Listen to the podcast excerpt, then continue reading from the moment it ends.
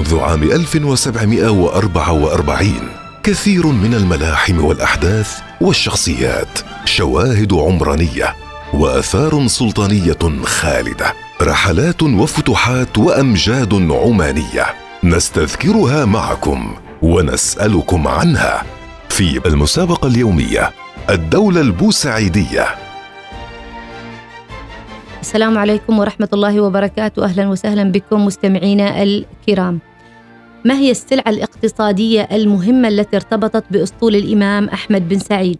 يعد العصر الذهبي لتجارة البن في عمان بقيام دولة البوسعيد في عام 1744 وعلى وجه الخصوص في فترة حكم مؤسس الدولة الإمام أحمد بن سعيد الذي امتدت فترة حكمه على مدى 39 عاما من 1744 وحتى عام 1783 تحول العمانيون وأسطولهم إلى أشهر ناقل للبن في منطقة الخليج العربي في النصف الثاني من القرن الثامن عشر.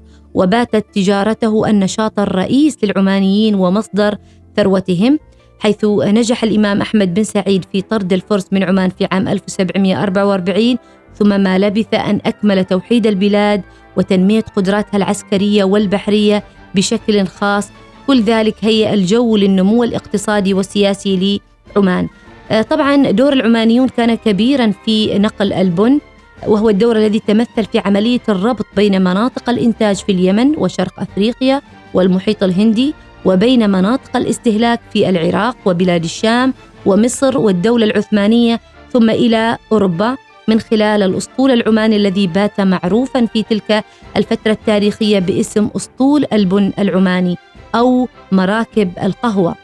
كانت شهرة أسطول البن العماني في عام 1765 سببا في رصد تحركاته من قبل بريطانيا. وقد أوردت أحد تقارير شركة الهند الشرقية البريطانية أن الأسطول العماني يقوم برحلات سنوية إلى مناطق مختلفة في الشرق منها رحلة شهيرة عرفت باسم أسطول البن وعرفت هذه الرحلة محليا باسم موسم البصرة. وذكر الرحالة كريستون نايبر آه، في رحلته التي قام بها إلى البصرة عندما وصلها في عام 1765 ذكر أو أشار على وجه التحديد إلى أسطول البن العماني وعلى مراكب القهوة. فيذكر في كتابه عم الحزن البصرة هذه السنة ففي فصل الخريف كانت تستقبل عادة حوالي خمسين مركبا من مرافق عمان كافة. محملة كلها بالبن من المخا والحديدة. طبعا آه، بسبب آه، عدم استقرار الأوضاع السياسية في تلك الفترة أدى إلى عدم وصول أسطول البن إلى البصرة في عام 1765 أيضا يذكر لوريمور عند حديثه عن تجارة مسقط في عهد الإمام أحمد بن سعيد. جهزت تجارة مسقط مع البصرة سنة 1765 حمولة ما يقارب 50 سفينة من نوع الترانكي في السنة وإنه ليلفت النظر أن نلاحظ أن بحارة صور كانوا مشكورين بالدور المهم الذي لعبوه في تجارة البن عبر مسقط بين اليمن والعراق التركي. نلقاكم في الحلقة القادمة. المسابقة اليومية الدولة البوسعيدية.